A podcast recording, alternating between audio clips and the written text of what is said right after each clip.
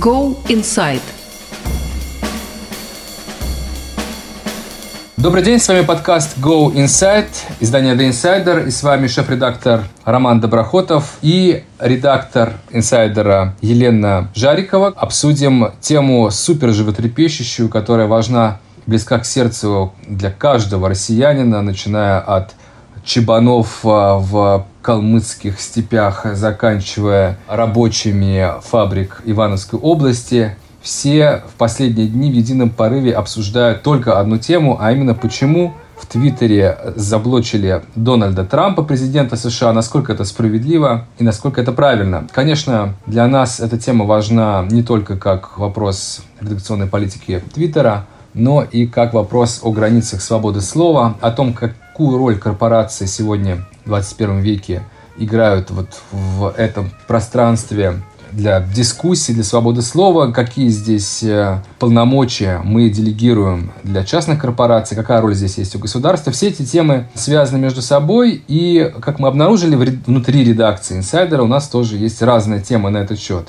Я считаю, что этот запрет, этот бан президента в Твиттере и в других соцсетях был и законен, и обоснован. У Елены другое мнение. И вот сегодня мы не откажем себе в удовольствии поспорить об этом. Ну, давай, Лен, начнем, собственно, с твоей позиции. Почему ты считаешь, почему ты против действий Твиттера в данной ситуации, и чем тебе не нравится бан э, Трампа в этой социальной сети. Привет, Рома, всем привет. Ты вот упомянул слово «дискуссия». Мне кажется, что Твиттер своей блокировкой Трампа фактически сделал Твиттер не местом для дискуссий потому что Трамп и его всяческие сподвижники, которых тоже заблокировали, они лишились этой трибуны, и в этом э, смысле аргумент о том, что Твиттер — это частная компания и может выгонять на мороз кого угодно, а, или бросать в прорубь, как в случае, наверное, с Трампом, а, он, мне кажется, немного беспочвенным, потому что все же это уже нечто большее, чем просто частная компания. Это огромная площадка для дискуссий, в отличие от Госдумы, например, российской. И вот этой площадки Трампа решили. Я считаю, что это можно считать э, ничем иным, как проявлением диктатуры, а любая диктатура, даже если она руководствуется какими-то благими целями, как мы знаем из истории человечества, ничем хорошим не заканчивается.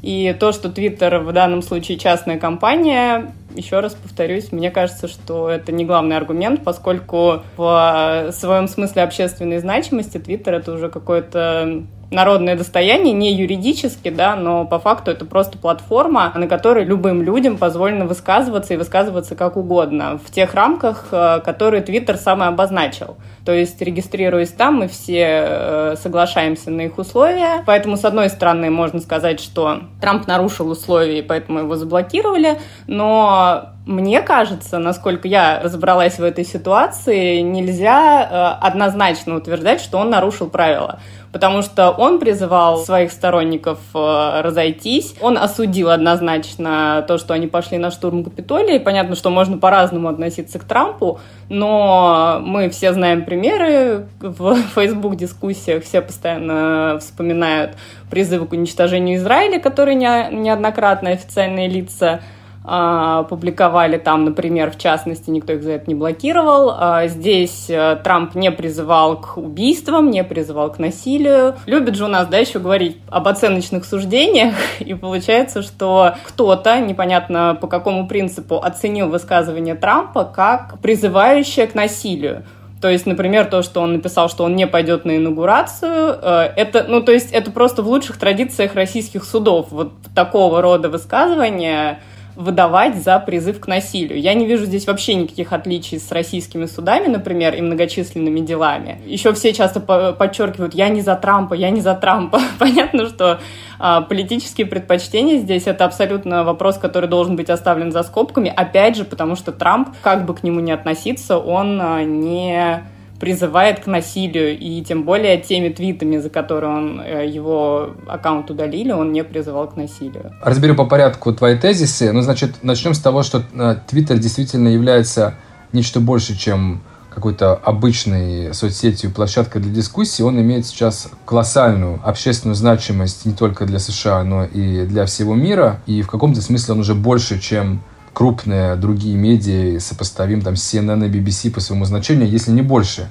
Но это же накладывает и э, колоссальную ответственность на владельцев этой площадки, поскольку те же CNN и BBC, конечно же, фильтруют свой контент и, скажем, там, они не пустят какого-нибудь там оголтелого там фашиста или еще какого-нибудь сумасшедшего человека пропагандировать там плоскую землю или, э, я не знаю, опять же, призывать к какой-нибудь фигне, они не, не пустят на свой телеканал. В Твиттер таких фильтров сейчас э, на данный момент очень мало, поэтому как раз-таки Twitter как площадка пытается выработать какую-то систему ограничений для того, чтобы э, эту площадку не эксплуатировали сумасшедшие или опасные люди, или какие-то будущие фюреры и так далее, и так далее. Мотив Твиттера совершенно понятен. Дальше вопрос о конкретике, о сути дела. Да, вот ты говоришь о том, что Дональд Трамп призывал э, разойтись, не призывал к штурму Капитолия. Значит, как хронологически все это выглядело?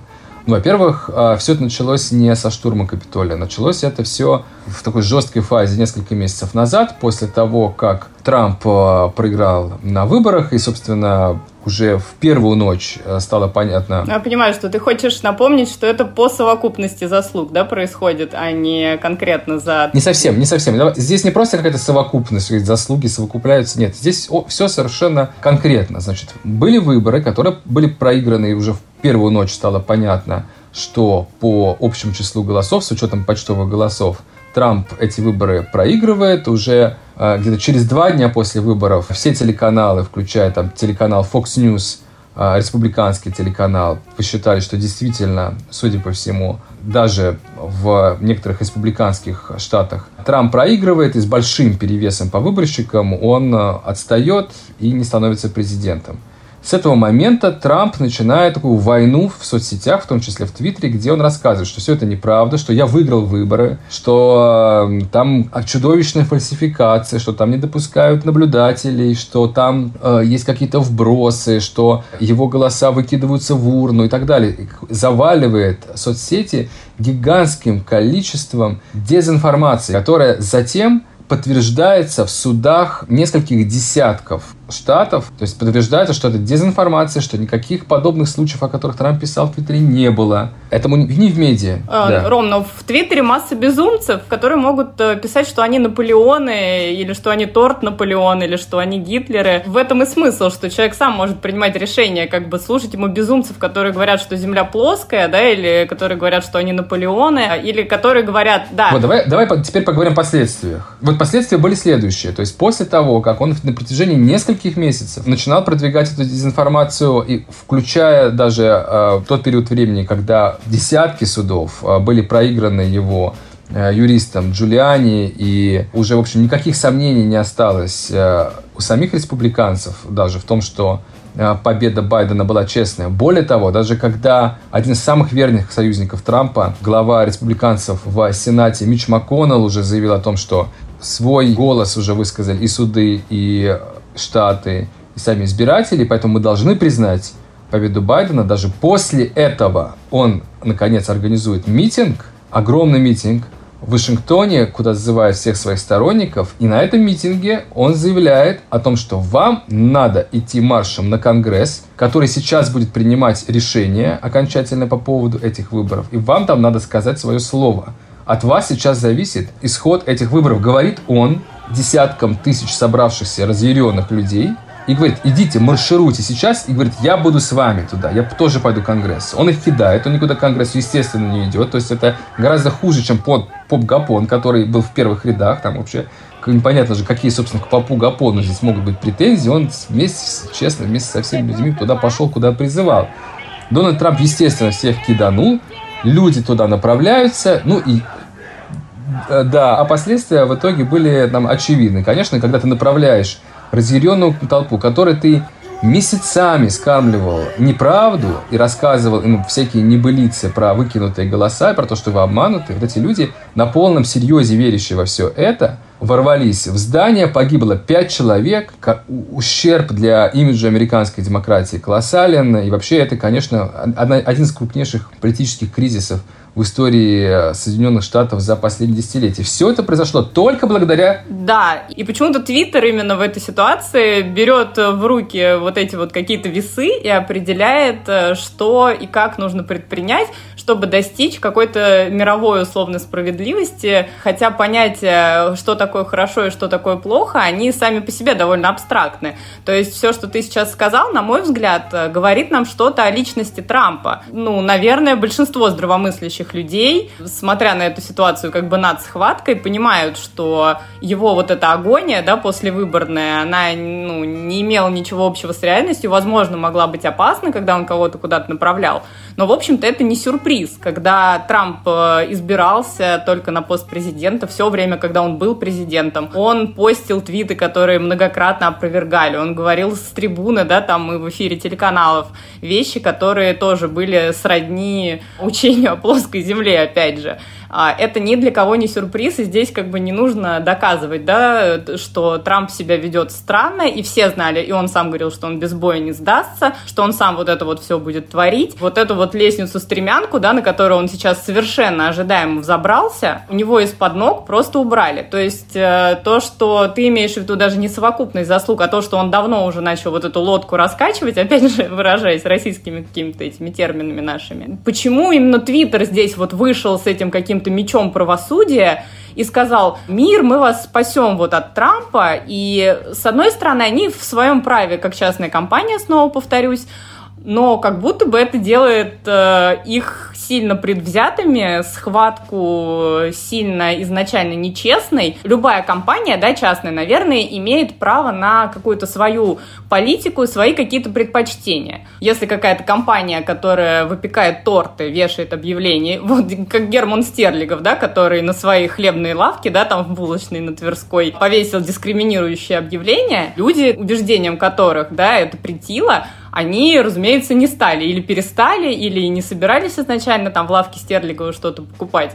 Но вот, пожалуйста, проявление абсолютно того же. Хлебная лавка это одно, да, а какая-то площадка для дискуссий это же совсем другая история. Твиттер в данном случае, он, он, он подыгрывает, да, какой-то стране, которая ему симпатична, и тем самым создает опасный очень прецедент. То есть сегодня ему симпатичен Трамп, а завтра появится условный Гитлер, который тоже будет симпатичен э, либо Цукербергу, либо Дорси, а, либо вообще какому-то человеку там безымянному, да, который в Старбаксе на такой же зум-планерке Твиттера, да, тоже решит, что, вы знаете, вот, наверное, вот это нарушает наши правила. И это все очень опасно, и непонятно, где этот водораздел. Разберем это. Значит, во-первых, есть аргумент о том, что Твиттер поддерживает того, кто ему нравится. Ну, если уж на то пошло, Твиттер вполне может поддерживать того, кто ему нравится – если мы посмотрим, скажем, на американские медиа, которые исторически так сложилось, что традиционно в Соединенных Штатах медиа, абсолютно не стесняясь, говорят о, своей, о своих политических предпочтениях, в редакционных статьях, там, на первой полосе, перед выборами иногда поддерживают того или иного кандидата, иногда не поддерживают. Но зачастую перед президентскими выборами, там какой-нибудь условно Post и York Times может откровенно совершенно втопить за какого-то кандидата. Это совершенно нормально, а другие республиканские медиа, соответственно, в редакционных статьях могут заявить о том, что они поддерживают другого кандидата. В этом состоит суть конкуренции. Поэтому, если бы даже речь шла просто о том, что Твиттеру кто-то нравится, ну, как бы это теоретически можно тоже рассматривать как их позицию. Но это абстрактная какая-то дискуссия, поскольку Твиттер не блокировал кого-то за то, что ему кто-то не нравится. Речь шла совершенно не об этом. Твиттер позволял Трампу, который, очевидно, не нравится явно ни Дорси, никому из руководства Твиттера, ни большинству, я думаю, из вообще обладателей Твиттера, позволял, тем не менее, ему в Твиттере писать все, что угодно на протяжении многих лет. Но вот когда погибло пять человек после провокации, ставшей возможной только благодаря массовой многолетней дезинформации, с использованием того же самого Твиттера, стало понятно, что это уже достигло той стадии, когда речь идет о безопасности граждан. То есть это уже не просто плохо политически, а уже речь идет о том, что могут пойти нападения, покушения, а в Соединенных Штатах покушение на президента – это не редкость, Поэтому э, то, что Трамп не пойдет на инаугурацию, это было А здесь можно договориться до того, что разъяренные сторонники Трампа, конечно, не миллионы людей, которые на него подписаны, да, но, скажем, там сотни, да, каких-нибудь фанатиков а, могут, э, будучи разъяренными тем, что Трампа забанили, тоже пойти, поскольку у нас в Америке разрешено огнестрельное оружие, они могут, в принципе, пойти там сделать что угодно. То есть это может спровоцировать и новую волну каких-то событий, и э, предсказать это мы не в силах, и устанавливать прямую связь, да, между э, тем, что Трамп э, говорил, да, там всегда, и тем, что конкретные какие-то люди пошли на Капитолий. Понятно, что вероятно это так, но говорить напрямую, Ничего что... себе вероятно. Человек, президент, лидер половины страны, как минимум, вообще, на самом деле, формальный лидер всех Соединенных Штатов на данный момент, э, заявляет о том, что вам надо идти к Капитолию, предшествует вот этому шествию и столкновению с полицией и говорит, что здесь может быть есть какая-то связь, здесь не может быть есть какая-то связь. Здесь Трамп напрямую сначала подготовил своих сторонников, дезинформации рассказал им всяческого вранья про фальсификации, заявил о том, что он победил на выборах, что у него большинство. Это опровергли абсолютно все суды, опровергли абсолютно все медиа. Его сторонники по республиканской партии это тоже опровергли. Тем не менее, он напрямую командует своим сторонникам идти на Капитолий. Это не какая-то случайная связь, это абсолютно прямая причинно-следственная связь. Очевидно, что э, это далеко не первый раз так происходит, поэтому вопросы могут быть, конечно, к Твиттеру, почему раньше он его не заблочил. Но это ведь сеть, соцсеть находится в определенном развитии. Еще недавно вообще таких правил не было. Вот эти правила о том, что в Твиттер нельзя использовать для дезинформации и манипуляции общественным мнением в контексте выборов и в контексте там, митингов, собраний, вот эти вот правила появились буквально там пару лет назад. При создании Твиттера их еще не было. То есть сама соцсеть осознала, насколько это опасно, и включила это в свой договор, там называется Terms and Conditions, да, договор с пользователями, совсем недавно. И вот сегодня вот был первый прецедент, когда они использовали это относительно новое правило для того, чтобы действительно оградить этого опасного сумасшедшего с ядерной кнопкой от того, чтобы продолжать посредством дезинформации и манипуляций приводить э, ситуацию к угрозе общественной безопасности. Это не просто политические предпочтения. Да? Здесь речь идет о просто политике борьбы с опасной дезинформацией. И дальше мы с тобой, как пользователи, ты же вот а, приводишь, пример, эту лавку, да, в которой какой-то стерлингов э, там пускает или не пускает. Его там, зовут фунт стерлингов. Людей. Сейчас у нас э, как ситуация, как у Гордона и Ходорковской сейчас возникла, по-моему, примерно. В каких условиях вы сидели? Барак. Обама. Ну, типа.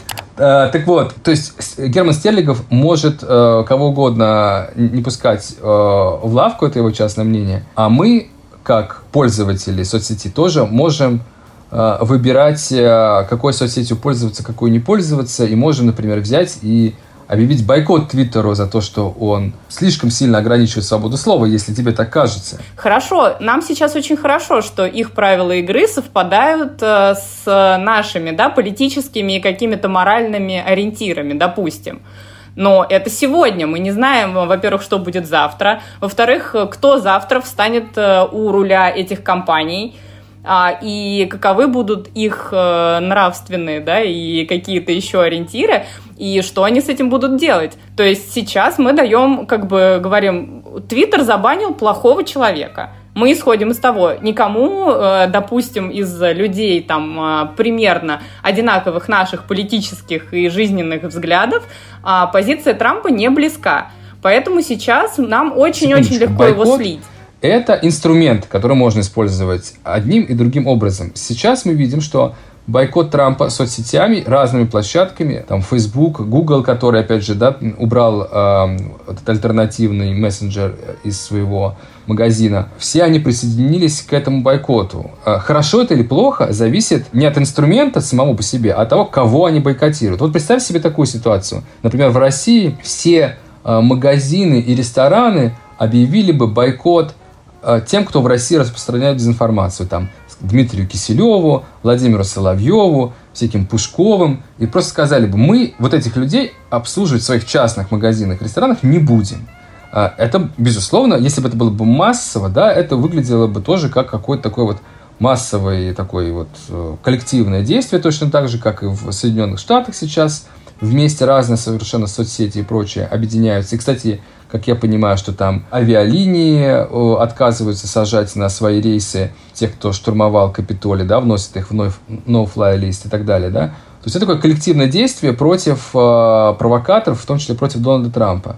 Вот если бы в России было бы такое же против пропагандистов, ты бы что, тоже бы говорила, что нет, все рестораны обязаны обслуживать Соловьева и Киселева? Ты бы им говорила, что они не имеют права на вот такое выражение своей собственной позиции? Это сложный с эмоциональной точки зрения вопрос. Понятно, что чисто человеческая эмоциональная реакция изначально у меня была бы радостная, да, что «О, здорово, как люди решили их проучить». Меня здесь очень сильно волнует, э, как человека, который всю свою жизнь живет в стране, к судебной системе, которой а, огромные вопросы не только у ее жителей, но и у всего мира, то есть самое печальное, что у нас ты не можешь э, добиться справедливости в суде. Меня очень-очень сильно пугает и тревожит, когда кто-то абстрактный, кто бы это ни был, решает такие важные вопросы. Решает, где добро, где зло. С обостренным чувством справедливости мне кажется, что это действительно странно, потому что, опять же, сегодня это Трамп, завтра это будет кто-то другой. Сейчас ты философствуешь. Давай конкретнее. Вот по поводу этих ресторанов и по поводу вот этих магазинов. То есть ты бы сказала бы, нет, я категорически против, вы должны пускать пускать в э, вот эти новиковские рестораны, пусть ходит, дальше э, жрет своих устриц э, Соловьев, вы негодяи, что не пускаете его на свой порог, ты бы так им сказала? А тебе не кажется, наоборот, именно с точки зрения моральных стандартов и вообще как это принято в цивилизованном гражданском ответственном обществе, именно такая реакция такого массового бойкота, игнора негодяя, это и есть наилучшее, самое правильное проявление демократии развитого общества. То есть, например, можно, конечно, наказывать, ну, грубо говоря, там, расистов, фашистов, можно наказывать их, там, штрафуя их, э, или там, сажая их в тюрьму за то, что они, там, не знаю, распространяют там Майнкамф или что-то такое. Но еще более эффективная, еще более показательная, правильная реакция, если, скажем, какой-нибудь расист – если он скажет э, что-то из серии того, что там я ненавижу жидов или что негры не люди, будет знать, что никогда его никто не пригласит на день рождения, его будут отказываться обслуживать в магазинах, ему не подадут ему там плюнут в, в борщ в ресторане. Ну, тогда что все его окружающие от него от, отвернутся, да? Именно из-за того, что его взгляды людоедские. Это же лучше, чем государственное наказание. Безусловно, соглашаясь с тобой в, здесь в главном, я вижу очень большие риски, опять же, вот этого водораздела как мы будем решать, что людоедство, а что нет. То есть есть вещи, которые очевидно, да, совершенно. Вещи, которые ведут к человеческим жертвам, вещи, которые касаются насилия. Это очевидное зло. Не знаю, опять же, те же самые там, та же плоская земля, да, пожалуйста, если сидят эти фанатики, да, которым почему-то, а, как в случае с Трампом, вот он распространяет там эту ересь, а есть люди, которые want to believe, как с тем же коронавирусом. Просто есть люди, которым гораздо проще, да, верить в какие-то заговоры, в какое-то там жидомасонство или еще что-то, объяснять этим проблемы мира и свои собственные. И если им чисто психологически это помогает это пережить, да пожалуйста, до тех пор, пока они не мешают этим там жить другим, да пожалуйста. И если есть вот какой-то Трамп, и он доносит очевидную какую-то ересь до людей, но есть люди, которые этому внимают и слушают, ты говоришь, что это привело в конечном итоге к жертвам, опять же, это настолько длинная цепочка, я вот э, была маленькой, боюсь сейчас перепутать, а, но когда была революция в Египте, да, на Тахрире в одиннадцатом году, если я не ошибаюсь, как раз там-то Твиттер как раз и был задействован. Нет, они, по-моему, как-то координировались, нет, через Твиттер э, люди. И там заблокировали Твиттер незадолго до революции. Это был один из, один из э, таких триггеров, почему она стала такой. Ну, это, скорее всего, да, был канал их коммуникации, но я к тому, что э, в, в этой революции погибло, да, тоже несколько человек, там были жертвы, и косвенно мы можем сказать, что призывы, да, там революционеров в Твиттере привели к человеческим жертвам также. Но я понимаю, что тут большая разница, да, благая цель, там, свергнуть диктатуру, или в случае у Трампа странная цель, вопреки позиции судов, да, и здравого смысла цепляться за власть – это абсолютно разные там изначально цели.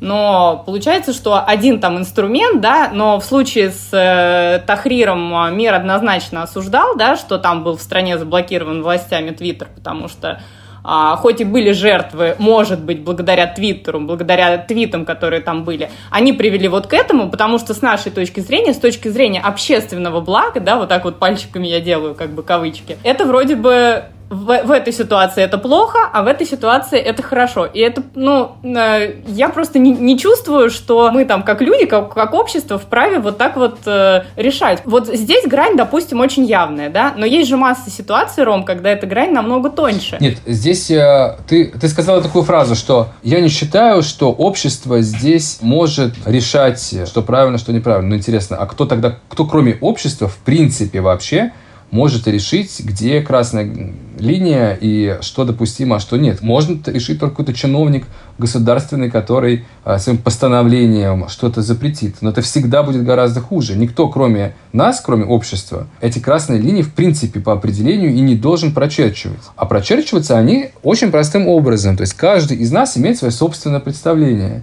Согласно этим собственным представлениям, он выбирает. Вот я выбираю, например, не ходите в ресторана э, Стерлигова. Я выбираю не снимать квартиру, э, где пишут, что там только для славян, хотя я славянин. Но я, пред, я предпочитаю у таких людей квартиру, например, не снимать. Я предпочитаю там не о, пользоваться, например, теми соцсетями, допустим, которые дают э, слово там, фашистам, националистам. Не смотреть телеканалы, где выступают Киселев, Соловьев и так далее. Это в моем случае будет каждый раз мой выбор. А у другого человека будет другой. И дальше вот на масштабе страны все эти личные суждения, они выльются во ну, что-то. кстати, ты же понимаешь, да, что нам, нам всем в России это как раз может и аукнуться. Вот, допустим, сейчас э, придумают очередную под этим соусом э, предлог для какой-нибудь упрощенной блокировки соцсетей. Скажут, что что это такое, цензура, значит, как это так, давайте мы их заблокируем. Нет, нам, нам аукнется в любом случае. Если Трампа сейчас заблокируют, нам аукнется это потому, что нас всех заблокируют.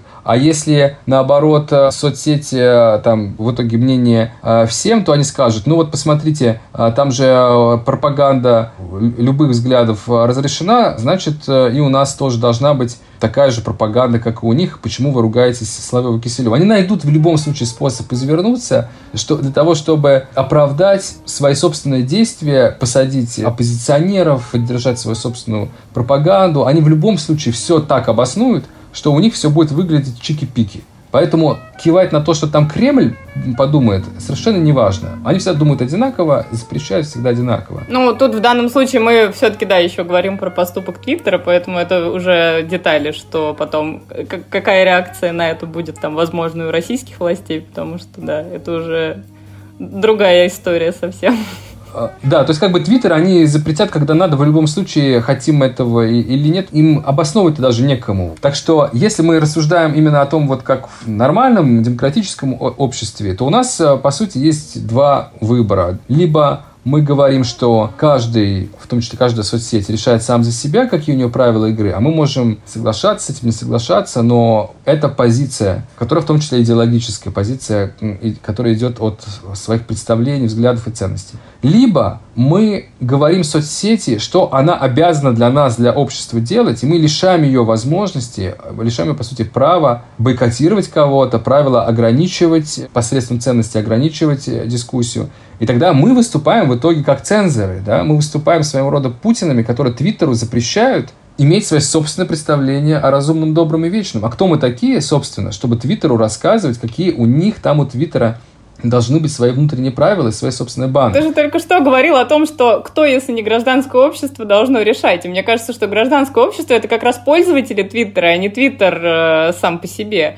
Вот в этом ерунда. Гражданское общество это решает в той мере, в которой оно компетентно. Там, скажем, авиалиния решает, кого возить, не возить. Булочник решает, кому булки продавать. А Твиттер решает, э, кого банить, а кого нет внутри себя. Как бы это их правило. Да? Мы, как обычные юзеры, не можем решать за Твиттер, какие у него будут правила. Так же, как мы с тобой не можем за авиалинии тоже решать, в какие города летать самолетом. Мы можем просто попечалиться, если наш выбор не совпадет. Но не давай не будем делать вид, будто у нас, как обычных там пользователей, есть право навязывать эту позицию каким-то частным игрокам. Мы можем навязывать государству. Вот это очень важно. Первая поправка Конституции, например, Соединенных Штатов, запрещает цензуру именно со стороны государства, со стороны его представителей. Поэтому суды американские запретили Трампу банить кого-либо даже в своем личном аккаунте. Потому что он, как представитель государства, он не имеет права ограничивать чужое мнение. Но это он как представитель государства, да? А Твиттер как частная компания, или мы с тобой можем блочить кого хотим. А иначе к тебе тоже придут и скажут, Лена Жарикова, а чего ты вот заблочила вот какого-то такого там идиота-ксенофоба? Почему ты считаешь, что у него, он не может выражать свою позицию?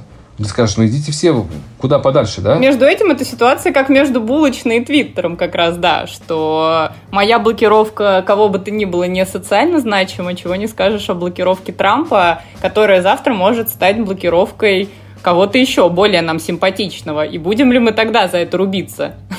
Так чем более, чем более она значима, тем более важно ее произвести. Потому что если бы как раз Трамп не имел значимости какой-то, если вот твиты бы не имели значимости, тогда можно было бы сказать, а чего его и блочить-то, да? Пусть он там чего-то чирикает у себя в какой-то своей крошечной соцсети.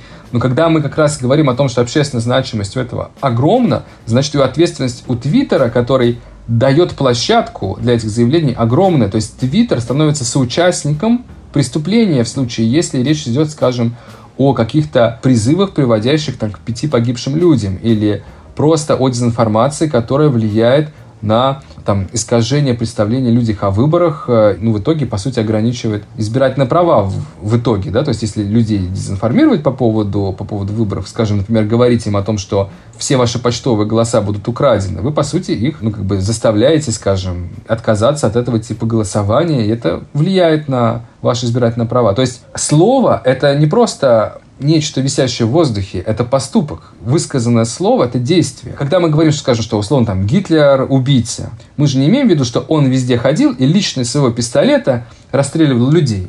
Мы говорим, он отдавал приказания, он говорил, произносил какие-то слова, как лидер государства. В результате этих слов были какие-то последствия. Люди могут сами выбрать, но в случае с тем люди уже не могут выбрать читать Трампа в Твиттере, на Фейсбуке или в Инстаграме. Их этой возможности, в принципе, лишили. То есть есть там 80 миллионов человек, которые по каким-то причинам, нам неведомым, будучи а, людьми, чьи взгляды отличны, допустим, от наших, но тем не менее они же существуют, они имеют право на свои взгляды. В этом смысл гражданского общества. А мы просто отключаем им этого Трампа и говорим, мы лучше знаем, мы знаем лучше, чем вы, что вам читать нужно, а что нет. А это уже получается первый канал, из-за которого я не могу общаться с родителями, со своими, потому что они лишены другой точки зрения никто не лишал точки зрения людей. Их лишали оп- определенного доступа к площадке. Ну, то есть Трамп лишили доступа к площадке, а его фанатов лишили возможности... Не то же самое происходит сейчас. Ты выпустил самое важное, да, сенсационное, несколько даже расследований в этом году. Тебя на российское телевидение, да, которое смотрит э, десятки миллионов человек по всей стране, это же общественно значимое расследование, тебя на телевидение не пустили, потому что это цензура Первого канала, который у нас формально... Ну, скажем, Трамп, Трамп не просто имеет имеет свою площадку. Это один из самых медийных президентов и, наверное, самый медийный в истории всех Соединенных Штатов. Он не вылезает с телеканалов, причем не только с Fox News. Все его а, пресс-конференции транслировались в прямом эфире. Интервью были в прайм-тайм, в том числе в демократических э, телеканалах, гигантские часовые интервью. Он постоянно светил, он как, как Путин просто. Каждую вторую минуту на телевидении появлялось оранжевое лицо Дональда Трампа на протяжении четырех лет. Поэтому рассказывать о том, что его кто-то там э, цензурирует и прочее, глупо. Его точка зрения была доступна абсолютно всем. В России же, вот надо понять, в чем отличие принципиально? В том, что когда расследование инсайдера не появляется на Первом канале, это происходит вовсе не потому, что редактора Первого канала искренне считают, что оно скучно, никому не интересно и неважное. Они понимают, что если они выдадут этот в эфир, след, на следующий день они работать на телеканале не будет. И такое происходило множество раз, когда там Навальный выступает на Коммерсант ФМ, на следующий день руководство Коммерсант ФМ меняется, и передача вырезается из э, сайта, при том, что это был рейтинговый эфир, э, его все послушали, но хопа, вдруг внезапно решили, что этих ведущих э, на Коммерсант ФМ больше не будет. Вот принципиальное отличие, от гражд... отличие гражданской позиции, там, редакционной политики от цензуры. Потому что в условиях, когда есть другая инфраструктура, когда есть плюрализм мнений, плюрализм различных телеканалов, в случае, если телеканалы добровольно, например, объединяются, или там соцсети добровольно объединяются, и на основании своих взглядов личных, никем не навязанных, говорят, мы не хотим показывать этого негодяя, это замечательно, это прекрасно, и это коллективное действие. А вот если телеканалы объединяют Громов из администрации президента на планерке четверговой в администрации и рассказывают им, что у вас никогда не будет там Навального, Доброхотова и Жарикова на Первом канале, это уже не коллективное действие, а это уже цензура. Хорошо, Просто... вот смотри, у тебя есть условный Илон Маск, да, ну, например, да, возьмем Илона Маска, возьмем там Ричарда Брэнсона, то есть достаточно успешных людей с большой аудиторией, при этом достаточно эпатажно. Они позволяют себе какие-то высказывания, да, там Илон Маск, допустим, что-то говорил про тесты на ковид, писал вещи, которые теоретически можно тоже интерпретировать как что-то, что может нанести обществу еще больше вред, да, чем э, то, что Трамп сказал, пойдемте на Капитолий и улетел там на своем, на своей ракете знаете, на чем он улетел. Мы просто можем договориться до того, что, например, не знаю, пройдет два года, да, там, допустим, будет еще пара прецедентов каких-то блокировок, да, в Твиттере. И после этого, не знаю, какой-нибудь глава General Motors, условно, который будет проигрывать Тесле окончательно в гонке стоимости компании, да, там и всего прочего, он где-нибудь в Старбаксе за завтраком скажет э, Джеку Дорси, например, слушай, тебе не кажется, что э, Илон Маск вот он что-то такое написал про ковид, из-за чего как будто бы могут пострадать люди, и они могут решить, там, не знаю, что ковид не опасен, или что тесты врут, или еще что-то. А как ты думаешь, не нужно ли нам забанить Илона Маска? В этот момент Дорси говорит, ты знаешь, наверное, ты прав. Твиттер удаляет аккаунт Илона Маска, акции Теслы, допустим, идут резко вниз. Мы можем фантазировать здесь э, сколько угодно, какие здесь могут быть э, злоупотребления после единичного такого случая. Э, здесь как раз э, очень важна конкретика. Вот тот пример, он э, хороший. В нем видно уже, в чем здесь ограничение. То есть, если сейчас, скажем, какой-то конкурент Маска попытается через какую-то одну соцсеть вот так воздействовать, ну, во-первых, бан в одной из сетей Маска вряд ли так экономически повлияет на ситуацию, чтобы быть кому-то выгодным. Во-вторых, ну, скорее здесь, ну, возможно, коррупционная какая-то сделка, да, например, кто-то попросит соцсеть использовать ее правила для того, чтобы кого-нибудь заблочить, да? Ну, допустим, допустим, General Motors занесет. Ему надо занести только в Facebook и только в Twitter. Ты учти, что внутри этих корпорациях, а, это же, эти корпорации отдельно вселенные. В них нет единоличного человека, принимающего решения. В них тоже все очень прозрачно. Вот взять так и занести в Twitter примерно так же сложно, как взять и занести в правительство Дании. Нет, нет, они же натянут. Сейчас они натянули правила Твиттера на твиты Трампа. То есть, что бы ты, что бы ты ни говорил, да, и что бы мы ни говорили, как бы и не считали, согласись, что это оценочное суждение. Это было решение корпорации, в которой было решение не одного человека, а было решение всей корпорации. То есть, они объединились, обсудили и решили, что, пожалуй, мы, менеджеры, такое решение принимаем вот потому-то и потому-то. Внутри корпорации известно, кто как принимал это решение, большое количество людей это сделали. То есть прозрачность здесь важный фактор, так как в случае с коррупцией, например, вот просто так взять, принести в Твиттер бабла, даже очень большого, и сказать, давайте кого-то заблочьте, примерно так же сложно, как занести бабла, скажем, в шведское правительство или в немецкое правительство. Это так не работает. Но мы не знаем, кто в Твиттере принял это решение. Мы знаем итог, мы знаем, на, какую, э, на какое положение. Мы отлично знаем, что там есть э, совет директоров, Трамп фигачил эти твиты месяцами. Ему сначала делали простые предупреждения, потом стали подписывать, потом стали какие-то твиты так закрывать, что ты там должен нажать, чтобы открыть. И в конце концов заблочили. То есть это было так долго и так все было обосновано. У него был миллиард возможностей исправить свое поведение. Тут мы посмотрим, что будет с Фейсбуком, да, Инстаграмом и прочей этой историей, потому что мы все-таки с тобой говорили в основном о Твиттере о Трампе, а там же все-таки не только Трамп, да, стал жертвой этого. Люди, которые которые, как ты говоришь, и не призывали идти на Капитолий, в общем-то, а просто провинились тем, что они были сторонниками. Должен быть выбор, видишь, если мы сюда добавляем Facebook и Instagram, которые формально и, собственно, на деле абсолютно другие структуры. И сюда же добавляем Apple и Google, да, которые блокируют тоже по своим политическим предпочтениям альтернативную, да, какую-то площадку. Это уже, это уже получается немного другая картина и как раз монополизация, как будто бы. Я думаю, что мы можем нашим читателям слушателям предоставить возможность выбрать, с кем из нас они согласны. Мы опубликуем во всех наших соцсетях опрос о том, согласны вы или не согласны с идеей блокировки Трампа в Твиттере и соцсетях. Мы посмотрим, что думают наши читатели. Напоминаю, это был подкаст Go Inside издания The Insider. Вас мучили главный редактор э, The Insider Роман Доброхотов и редактор Елена Жарикова. Слушайте подкасты The Insider и подписывайтесь на Donut The Insider. Спасибо.